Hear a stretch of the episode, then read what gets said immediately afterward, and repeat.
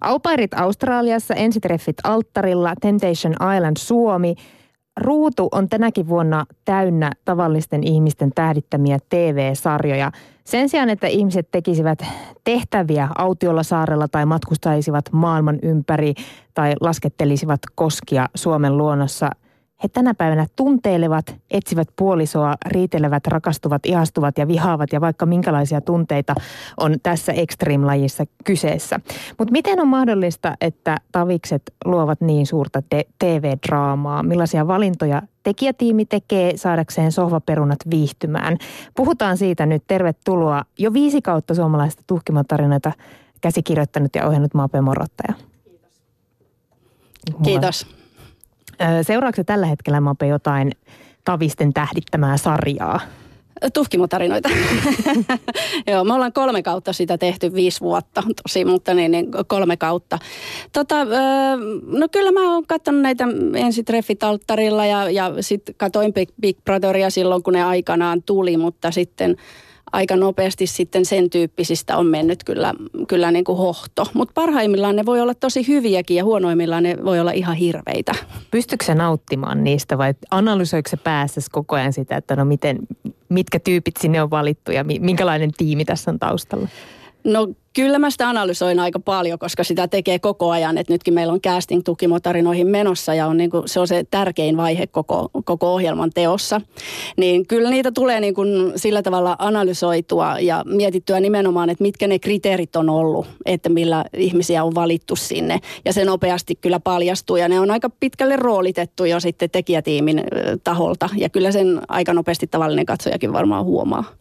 Kyllä, siellä on vaikka minkälaista persoonaa. Niin tosiaan tutkimatarinoihinkin haetaan tällä hetkellä uusia ihmisiä ja ennen kaikkea niitä heidän tarinoitaan. Kerro Mope, että minkälaisesta ohjelmasta on kyse? No meidän lähtökohta on se, että, että ulkonäöllä on väliä. Et meidän mielestä on täysin tekopyhää miettiä niin, että, että ulkonäöllä ei olisi mitään mitään merkitystä ja jotenkin, että sisäinen kauneus olisi ainoa, mikä, mikä merkitsee jotakin. Nämä meidän kaikki päähenkilöt on niin kuin tämmöisen sisäisen kauneuden niin kuin huippumalleja. Ne on niin kuin monenlaisessa surussa ja, ja, ja tota, häpeässä ja kivussa ja tuskassa marinoituja. Ja tavallaan niin kuin meidän lähtökohta on se, että, että me ei puhuta kauneudesta, ei missään nimessä, vaan siitä, että se ihmisen sisäinen ja ulkoinen olemus on synkassa sen ihmisen omassa päässä, eikä ne kauneusihanteet tule mistään ulkoapäin, vaan siitä ihmisestä itsestä. Niin kaikki tämä, vaikka siis samalla kuitenkin ohjelmassa ehostetaankin, ehkä vähän myös sitä ulkoista kuorta. Kyllä, ja se on niin kuin osa sitä, että me mietittiin silloin, kun me lähdettiin tekemään tätä ohjelmaa ensimmäistä kautta, me oltiin ihan pihalla siitä, että mitä me, mitä me ollaan niin kuin tekemässä, ja se oli semmoista kokeilua. Ja meidän suurin pelko oli niin kuin se, että miten me saadaan yhdistettyä nämä syvälliset tarinat ja sitten toisaalta tämmöinen pinnallisena pidetty ulkomuoto. Mutta meille niin kuin hirveän nopeasti selvisi se, että, että itse asiassa tämmöiset kriisit, ja niistä selviäminen ja joku, joku niin kuin ulkonäköpointit, niin ne on aika lähellä toisiansa. Jos sä oot ollut esimerkiksi koulukiusattu, niin usein se on liittynyt se kiusaaminen jollakin tavalla ulkonäköön. Tai meillä oli vankilasta vapautunut äh, vanki. Hän mietti, että näytänkö vangilta edelleen, kun olen siviilissä. Tai sitten jos ihminen on käynyt syövän läpi, hän on käynyt rankat hoidot ja sit menettänyt hiukset ja, ja, ja kaiken, kaiken niin kuin normaalin, mitä hän on ennen näyttänyt, niin ne kaikki niin kuin liittyi sitten toisiinsa. Että se meidän pelko oli loppujen lopuksi niin kuin aika turha. Et, ja sitten se ihminen, kun se on kriisin käynyt läpi, niin sillä on myös sellainen tarve siihen ulkoiseen muutokseen. No kuinka helppo ihmisten oli lähettää teille näitä tarinoita, jos ajatellaan sitä ensimmäistä kautta 2011, kun te aloititte? Joo, 2012 tuli ensimmäinen ulos, 2011 aloiteltiin ja, ja haettiin näitä meidän päähenkilöitä. Ja meillä oli silloin, ö, oli niin kuin maakuntalehdissä oli ilmoituksia. Ja, ja se on, oli ihan käsittämätön se määrä. Meillä tuli lähes 200 hakemusta silloin, että se yllätti meidät niin kuin ihan täysin ja me tehtiin silloin 20. Eli te odotitte, että muutama jos Niin, sille, että saataisiko me, saataisiko me niin kuin yhtään ihmistä tähän niin kuin mukaan. Ja sitten kun me ei itsekään oikeasti niin kuin ihan tiedetty, olihan me toki niin kuin hiottu käsikirjoitusta ja formaattia ja mietitty. Ja meillä oli heti ensimmäisenä se, että se vahva tarina, että se tarina on se juttu, millä me lähdetään. Ja tavallaan kaikki on alisteisia, kaikki muu, se ulkoinen puoli on alisteisia sille tarinalle ja lähtee sen päähenkilön niin kuin omista, omista tarpeistaan.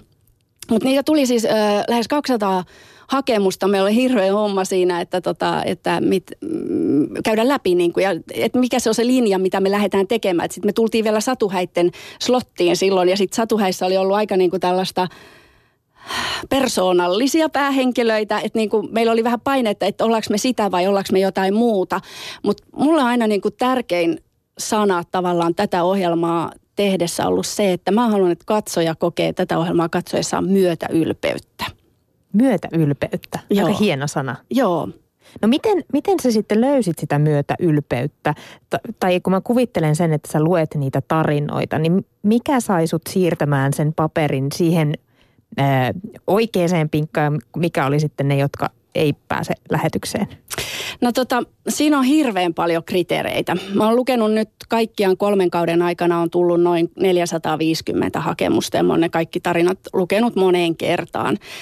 Ja ja ensimmäinen kriteeri meillä on tietenkin se, että se tarina täytyy olla niin vahva, että se kantaa. Meillä on 50-minuuttinen ohjelma ja tavallisesta ihmisestä se on aika pitkä ohjelma. Se olisi julkiksestakin pitkä ohjelma, mutta tavallaan niin, että se tarina vaatii tosi paljon käänteitä. Sen pitää olla niin kuin vahva, sen pitää olla koskettava tarina. Sen lisäksi meille on tosi tärkeää, että sen ihmisen kriisi on jo ohi et me ei haluta niin kuin pahentaa sitä ihmisen tilannetta. Et meille tulee tosi paljon ö, hakemuksia, että on avioero kesken tai, tai ihminen on parhaillaan esimerkiksi sairaalassa tai jotain muuta. Me ei voida ottaa sellaisia.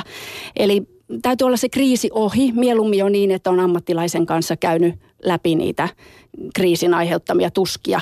Ja sitten sit on tällaisia tarinoita, mitä on keskenään erilaisia. Että voi olla tosi hyviä kaksi tarinaa, jotka on kuitenkin niin kuin liian samanlaisia, että sit toista ei, ei voida ottaa. Ja no sitten siinä vaiheessa, kun ollaan menty koekuvauksiin tai muuhun, sitten täytyy, niin kuin, että se ihminen osaa kertoa sen tarinan – ja se ihminen oikeasti haluaa mukaan siihen ohjelmaan. Tämä on semmoinen ohjelma, että, että tähän ei voi tulla sille, että no en mä nyt tiedä, että haluanko mä lähteä mukaan, vaan tähän täytyy haluta mukaan. Että se, sen on huomannut, että sen, se kostautuu sitten jossain vaiheessa, jos sä alat ylipuhumaan ihmistä mukaan, että tämä ei ole sen kaltainen niin kuin ohjelma. Mutta onko se, niin. pitää nyt keskeyttää sen verran ja kysyä, että kun sä puhuit, että pitää olla vahva tarina, niin tarkoittaako se sitä, että sä rääyt ja märyt jossain, jossain nurkassa nojatuolissa ja luet sitä tarinaa, niin silloin se on vahva. Vai mikä tekee tarinasta vahvan? No äh, ei välttämättä. Se, se koskettavuus on yksi aspekti siinä. Ja siinähän usein käy niin, että, että kyllä mä oon hirveän monia näitä hakemuksia mä oon itkenyt. Ja mieluummin sinä päivänä, kun mä käyn näitä hakemuksia läpi, niin mä pidän etäpäivän. Että mä, mä luen niitä mieluummin kotona villasukat ja lasta ja sitten itkee parun siellä. Entä kun meillä, meillä on avokonttori, niin se on siellä vähän. Mutta nyt meillä on työn alla yksi, yksi tota jakso, että se, se on mennyt niin kuin jotenkin niin, niin syvälle, että joka kerta kun mä oon sitä tässä tehnyt, niin mä oon siellä avokonttorissa silleen niin kuin vähän päätä alaspäin, että tota, työkaverit on jo, jaa taas se on sen, sen kimpussa. Joo, että se, se on sellainen, josta mä oon liikuttunut niin kuin tosi, tosi monta kertaa, vaikka niin kuin mun lähtökohta on niin kuin se, että et, et mä itken sen asian tavallaan siinä vaiheessa, kun mä äh, luen sitä ja sitten kun mä soitan sille ihmisille, me itketään yhdessä ja sitten me saattaa itkeä vielä koekuvauksissakin niin kuin yhdessä. Mutta sitten mä yritän kovettaa itteni äh, niin, että et, et olisin ammattilainen ja tota, niin, niin, äh, ottaisin, että se tarina on ihan kuin työkalu mulle sitten jossain vaiheessa. Aina se ei onnistu. Sä oot kotosi itse Kemistä, niin millaisia tarinoita sä kuulit lapsuudessa sun kotipaikkakunnalla? No, Kemi on punainen kaupunki, teollisuuskaupunki, ää, pieni kaupunki, a, aika raisukaupunki. Et kyllä, siellä niin kun, kyllä siellä niitä rankkojakin tarinoita sai kuulla. Ää, ystäviä kuoli, oli itsemurhia, oli muita. Että kyllä siellä niin oli kaikenlaista. Mutta ne tarinat tavallaan, niin kuin, mä oon aina tykännyt lukea paljon, mä rakastan tarinoita sinänsä. Ja mä itsekin niin pidän itteni enemmän sellaisena tarinankertojana kuin suurena tutkivana journalistina.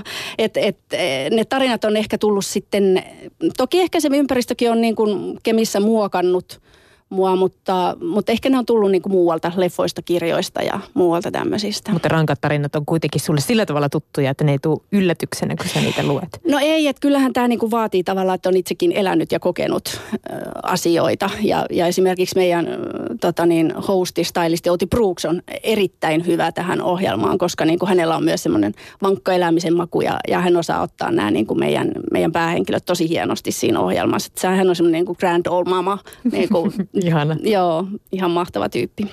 No voisi kuvitella, että esimerkiksi teidän 200 hakemuksen tai tarinan seulassa olisi sellaisia ihmisiä, jotka, joita voisi kutsua tyrkyiksi. Mutta onko se niin? Minkälaiset ihmiset hakee? No aika monenlaiset hakee. Mä oon miettinyt nyt, kun mä oon niitä lukenut. Meillä on nyt ollut tälle kaudelle jotenkin todella paljon mielenterveysongelmaisia, jotka ovat hakenut, jotka, joilla on niin kuin mielenterveyden kanssa niin kuin jotain, jotain ongelmaa. Ja mä mietin niin kuin sitä, että, että mistä se johtuu. Mä mietin, että voisiko, voida, voiko se olla, että nyt, nyt tavallaan sitä 90-luvun lamaa käydään läpi. Ne lapset siihen aikaan niin kuin eläneenä, että heistä on kasvanut aikuisia vai mistä on kyse? Tämä on nyt tämmöistä mun oma pohdinta, mutta niin kuin aina sit, silloin kun joku nousee joku ryhmä niin kuin vahvasti, sitä alkaa miettimään, että mistä se mahtaa johtua. Ää, meille hakee tosi paljon tota niin, niin, ää, ihmisiä, jotka ovat jotenkin ihmissuhteissaan niin kuin sekasi. Et se, se, se, että kuinka paljon me iloa annamme toisillemme, lähimmäiset, niin se on, se on niin kuin teki, ö, pääroolissa, mutta me tuotamme myös järjettömän määrän surua meidän läheisille, läheisillemme ja se tavallaan on se meidän hankaluus myös, että kun nämä tarinat, mitä kerrotaan, niin nehän eivät ole missään umpiossa ja kerro vain tästä yhdestä ihmisestä, vaan että siihen liittyy sitten paljon läheisiä ihmisiä. Ja se on meille niin kuin ongelma tavallaan, että me ei voida kaikenlaisia tarinoita niin kuin kertoa. Et esimerkiksi mm, narsismi on sellainen, on todella vaikea lähteä kertomaan, koska se ei ole pelkästään tämän päähenkilö. Jos hän on narsistin uhri, niin hän joutuu kertomaan myös tämän narsistin tarinan. Tai, tai alkoholistiperheessä kasvanut, tai parisuhdeväkivallasta tai väkivallasta ylipäätään niin kuin ollut nykyään, kun ihmiset tietää, mitä me ollaan tekemässä, niin ehkä myös on vähän sellaista, että, että me kyllä halutaan selvittää se motiivi, että miksi ihminen on lähtenyt. Että, että kyllä me haluttaisiin sellaista vähän pyyteetöntä niin kuin mukaan lähtöä ihmisiltä tässä, mutta täytyy kyllä sanoa, että siellä joistakin niin kuin hakemuksista paistaa se läpi, että joku on saattanut, että, että no olisipa kiva, kun Kaija K. tekisi mulle biisin. Että et tavallaan, että kun tiedetään, että me järjestetään niitä yllätyksiä, niin sitten ne käsikirjoittaa jo tavallaan siinä hakemuksessa sitten sitä omaa ohjelmaansa. Että tota, mikä on tietenkin... ihana, kun Lauri Tähkä yllättäisi. Joo, et niin kuin, ja, ja se on ihan ymmärrettävää, mutta tavallaan se ei ole niin kuin se, se on ehkä myös sitä, mikä on niin kuin meille hirveän vaikea monelle ihmiselle antaa ohjat toiselle, koska siitähän tuossa kuvausviikossa on kysymys. Sä et tiedä, mitä tapahtuu sen koko viikon aikana. Sun pitää vaan luottaa ja mennä mukana. Niin, koska tässä teidänkin ohjelmassa on nähty tosi surullisiakin tarinoita, joista on kyllä päästy yli ja se suru on jätetty, mutta, mutta mä jäin miettimään sitä, että mikä saa esimerkiksi syöpää sairastaneen, lestadiolaisuudesta lähteneen ihmisen tai, tai, tai alkoholista kärsi, alkoholismista kärsineen ihmisen mukaan kertomaan se julkisesti kaikille? No kyllä tämä on vertaisohjelma. Et kyllä suurin osa, niin kuin, totta kai me tuota aina kysytään, että minkä takia niin haluaisi mukaan. Ja suurimmaksi osaksi on sitä, että haluaa olla vertaistuke. Se voi kuulostaa siltä, että no onpas nyt niin kuin, tiedätkö, että vain hyvyyttä, mutta se on, mä uskon siihen. Ja tämä on niin kuin hirveän vahvasti, että meillä on niin kuin hirveän vankka meidän Facebook-yhteisö ja muu, joka elää vahvasti mukana näiden meidän päähenkilöiden kanssa. Ja ja mun mielestä tämä on tavallaan hyvä keino sitä jotenkin toivoa ja uskoa tulevaisuuteen niin kuin luoda ihmisille, jotka kamppailee jotenkin hirveiden ongelmien kanssa. Mappe Morottaja, sä oot tehnyt urallasi paljon töitä myös julkisten kanssa, tehnyt teidän, heidänkin kanssa ohjelmia. Kumpi on kivempaa, tavikset vai julkikset? No ne on niin erilaisia, että tavallaan niin kuin julkikset, silloin kun esimerkiksi tehdään julkisuuden henkilöistä ohjelmia, joissa he eivät laula tai näyttele tai ole jotenkin sillä omimmalla alueellaan, niin kyllä hekin on ihan yhtä herkkiä ja yhtä, yhtä silleen niin kuin tota jännittyneitä ja, ja, ja muuta sitä ohjelmaa tehtäessä. Se on heille niin kuin uusi. Mutta se on ehkä niin kuin, he, ovat, he tietävät, miten käsitellä mediaa. He tietävät, mikä heidän viestinsä on ja, ja ajavat sitä jotkut varsin niin kuin tanakasti sitten läpi myö, myöskin, että tota, se vaatii ihan erilaista lähesty, lähestymistä, kun sä teet julkisuuden henkilöiden kanssa. Tavalliset ihmiset on niin kuin, mulla herää suojeluvaisto aina tässä, että kun ne tavallaan hakevat mukaan ohjelmaan, josta he ei välttämättä tiedä, mistä on kyse. Totta kai me kerrotaan, mihin he ovat lähdössä ja mihin lupautuvat. Niin se, he ovat hirveän innoissaan, he ovat valmiita puhumaan kaikesta, mikä on ihan luontevaa, totta kai. Ja meidän tärkein tehtävähän on luoda se luottamus meidän välille, että he pystyvät kertomaan, me pystytään niin kuin juttelemaan, me pystytään kuvaamaan ja tekemään niitä asioita. Mutta ohjaajana mä koen hirveätä vastuuta myös siitä, että mun täytyy olla sitten myös se siinä välissä se katalysaattori, että mitä päästetään julkisuuteen ja mitä ei. Että kaikkea ei kannata kertoa. Ja, ja semmoinen ihminen, joka ei ole julkisuuden kanssa ollut tekemisissä, niin se ei voi sitä etukäteen tietää. Ja kyllä mä vahvistan heitä niin kuin ja, ja jotenkin niin kuin sparraan myös siihen, että et sitten kun ohjelma tulee ulos, niin sieltä tulee myös sitä lokaa. Aika vähän meidän ohjelmasta tulee, mutta joistakin jaksoista on tullut. Ja sitten mä tietenkin sanon, että no älkää menkö sinne Suomi 24 tai muuta, mikä aiheuttaa sen, että ne on ekana siellä lukemassa niitä, niin, kommentteja sieltä. no viime aikoina tai ihan viime päivinä itse asiassa me ollaan luettu uutisista Oulun käräjäoikeudessa, jossa tämä tytär halusi haastaa isänsä julkiseen oikeudenkäyntiin tästä insestitapauksesta. Ja selitys oli tämän tyttären puolelta se, että tämmöiset asiat pitää saada jotenkin yleiseen tietoon, käsittelyyn. Ja mediahan tähän on jotenkin tarttunut jotenkin yltäkylläisellä lapiollaan ja jokaisesta yksityiskohdastakin ollaan saatu, saatu uusi otsikko. Niin miten sä näet, tässä nyt on vain yksi esimerkkitapaus, että mikä se median vastuu sun mielestä on tämmöisissä tavallista, tavallisten ihmisten traumatapauksissa? Jos valitettavasti, jos ei rikota lakia, niin se vastuu on justiin se, minkä se media itse ottaa. Ja, ja ihmisistähän se lähtee toimittajista, päätoimittajista ja muista, jotka, jotka vastaavat siitä. Ja kyllä mä vähän kauhulla on niin kuin sitä seurannut myös tätä oikeudenkäyntiä tuossa. Että en ala nyt jeesustelemaan sen kummemmin, mutta niin kuin, että, että kyllä, kyllä media repii kaiken, minkä irti saa, niin se vaan on niin kuin tietynlaiset lehdet. Mutta kyllähän meillä on myös hirveän vastuullista ö, journalismia tosi monessa mediassa. Et siinä mielessä niin kuin ehkä ei pidä yleistää niin kuin ihan kaikkiin medioihin kuitenkaan tätä. Mutta kuinka yleistä se on esimerkiksi teidän ohjelman kohdalla, että sulle tulee sellainen, että okei, antaa hänen kertoa tämä, mutta tämä ei nyt kuitenkaan sitten tähän lopulliseen versioon oteta mukaan? Tosi Ihan monesti.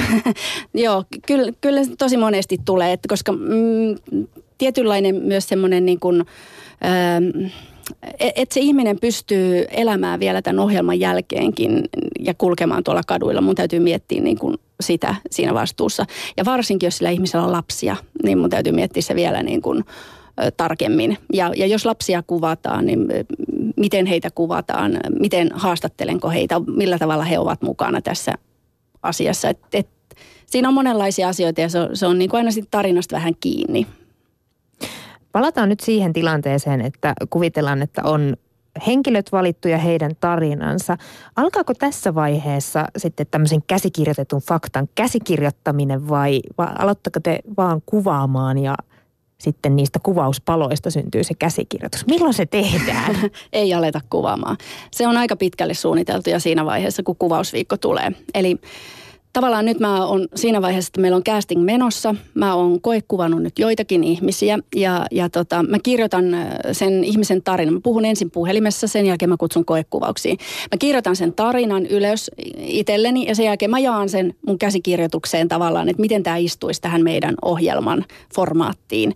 Ja, ja siinä vaiheessa sitten, kun se ihminen tulee koekuvauksiin ja, ja jutellaan siitä ja kysyn vähän hänen mietteitään ja, ja millä tavalla hän suhtautuu ja miksi hän haluaa mukaan ja niin edespäin näitä perusjuttuja. Ja tavallaan siitä, että mi, mi, mikä on hänen ulosantinsa, miten hän pystyy niin kuin tämän tarinan sanottamaan. Niin äh, siinä vaiheessa mulla on jo tavallaan käsikirjoitus olemassa, jossa mä oon tämän tarinan jakanut niihin paloihin.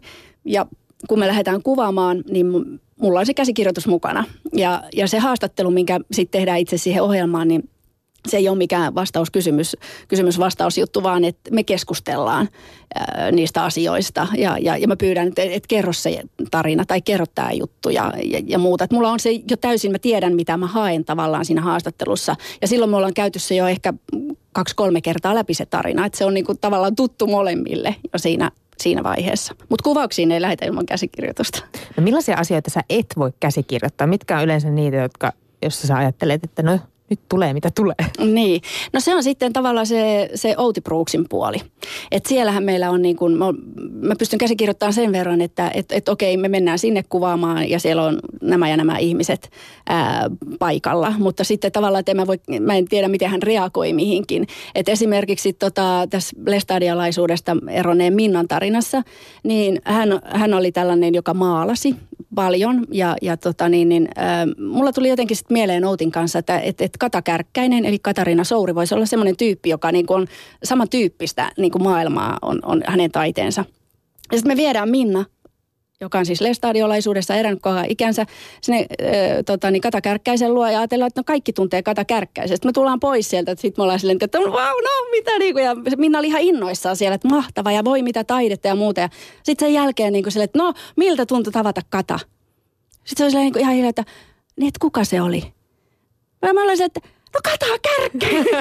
ja, mutta hän on elänyt Lestadilla, ei hän tiennyt kukaan, ei hän ole niinku ton tyyppistä asiaa seurannut koskaan. Niin nämä on niinku tavallaan sitten semmoisia, joita ei voi niinku etukäteen tajuta sitten. Ihana, hänelle hän oli vaan se ihminen siinä niin. tilanteessa. Ja sehän oli vielä parempi, koska se ei ollut hänelle niin kuin mikään julkisuuden henkilö, vaan hän ihastui tähän niin kuin Katarina Sourin ihmisenä ja, ja hänen taiteeseensa ilman, että hänellä oli mitään julkisuuden niin kuin, taakkaa niskassa. Milloin su- sä tunnet eniten haastetta tai minkälaiset tilanteet haastaa sua eniten? No meillä on kuvauksissa, niin kuin, mä tykkään tehdä rauhassa asioita ja se on tänä päivänä aika vaikeaa, koska tehokkuus, tehokkuus ja tehokkuus on joka paikassa. Mutta äh, tätä ohjelmaa ei voi tehdä kiireellä. Me tehtiin se virhe, että ensimmäinen kausi me tehtiin tosi kiireellä. Me tehtiin 20 jaksoa niin kuin sen kevään aikana. Me oltiin burnoutissa melkein kaikki niin kuin juhannukseen mennessä. Ja tota, semmoiset, kun, kun puhutaan niin, kuin niin raskaista asioista, voi olla kyse öö, veljen itsemurhasta tai, tai lapsen kuolemasta tai, tai syövästä selviämisestä tai, tai mistä tahansa nyt tarinasta, niin se on musta hankalinta, että mä joudun jollakin tavalla kiirehtiin sitä ihmistä semmoisen asian äärellä, jossa ei saa kiirehtiä. Voin vaan kuvitella. Voin vaan kuvitella. Tota, Iltasanomat kirjoitti mun mielestä jotenkin hienosti, että tämän hetken tosi TV tai käsikirjoitettu fakta ei niinkään ole enää semmoista fyysistä, vaan emotionaalista ekstriimiä – Miten tämmöinen emotionaalinen extreme syntyy esimerkiksi tuhkimotarinoihin? Niin, tota mä oon niinku paljon... Vai paljon... se sinne? No siis tavallaan, jos mä nyt ymmärrän tuon termi jollakin tavalla oikein, mutta äh, kun mä oon miettinyt sitä, että, että, e, että missä menee niinku sosiaalipornon ö, raja. Ja, ja mutta sitten toisaalta kun miettii, että tuhkimotarinoissa ihminen kertoo itse sen oman tarinansa. Siinä ei ole niinku y- toimittaja ymmärtämässä tai niinku ker- kerro kuinka pahalta susta tuntui, vaan että se ihminen kertoo itse sen tarinan. Niin silloin se ei voi olla sosiaalipornoa, koska se mitä hän puhuu, se kertoo siitä mitä hän on oikeasti tuntenut sillä hetkellä ja minkälainen se tilanne on ollut, minkälainen se suru on ollut tai kipu tai mikä ikinä se on ollutkaan. Ja silloin, silloin mä, mun mielestä ollaan niinku vielä silleen niinku, hyvillä vesillä. Ajatteleeko se myös, että tämmöinen emo, emotionaalinen extreme, tämmöinen termi, se viittaa nimenomaan siihen sosiaaliseen pornoon? No en mä tiedä, miten, miten se iltasanomat on sen määritellyt. No, he eivät olleet sitä määritelleet. No joo, mutta joka tapauksessa palataan vielä sitten tähän äh, tukimotarinoiden tekovaiheeseen. Milloin sä Mape Morottaja oot sitten onnellinen? Milloin, milloin sä voit vähän taputtaa itteesi ja sanoa, että hyvä jakso? No joo, siis tämähän on siinä mielessä niin kuin kiitollinen ohjelma tehdä, että kun nämä on selviytymistarinoita, nämä on niitä tuhkimotarinoita. Että et, niin kuin se ihminen on tavallaan sen kriisinsä käynyt jo läpi siinä vaiheessa, kun me astutaan hänen elämäänsä ja mennään tekemään tätä ohjelmaa. Ja silloin se on jännä niin tuon kuvausviikon aikana, kun me tavataan se päähenkilö, niin se on vähän silleen niin kuin, ne tapaa oikeasti Outin kanssa ensimmäistä kertaa niin kuin kameran edessä. Siinä se vähän jännittää ja on vähän silleen, niin kuin, että apua, miten tässä on tullut lähettyä ja, ja, ja, ja Outi jännittää ja muuta. Ja sitten sen viikon aikana jo siitä ihmisestä huomaa, kuinka se itsetunto alkaa niin kuin, öö, nousemaan – hän alkaa, kamera ei pelota. Joo, kamera ei pelota. Hän alkaa niin kuin käskyttämään meitä tai sanoa, että no niin, kuvakkaas nyt tuolta tai ottakaas näin. Niin kuin. Ja, ja tämä on niin kuin sitä ihan parasta. Että et se ihmisen niin kuin, se, mistä me just puhutaan, että se, että se siseinen ja ulkoinen olisi jollakin tavalla niin kuin tämmöisessä tasapainossa, niin se näkyy jo sen viikon aikana siitä ihmisestä, kun hän on keskipisteen ja kaikki tehdään hänen vuokseen ja hänen ehdoillaan. Toivottavasti ihania sellaisia hetkiä tulee teille vielä, kun olette löytäneet uudet tuhkimotarinoiden henkilöt. Kiitos Mape Morotte, että pääsit tänne käymään. Kiitos, että sain tulla.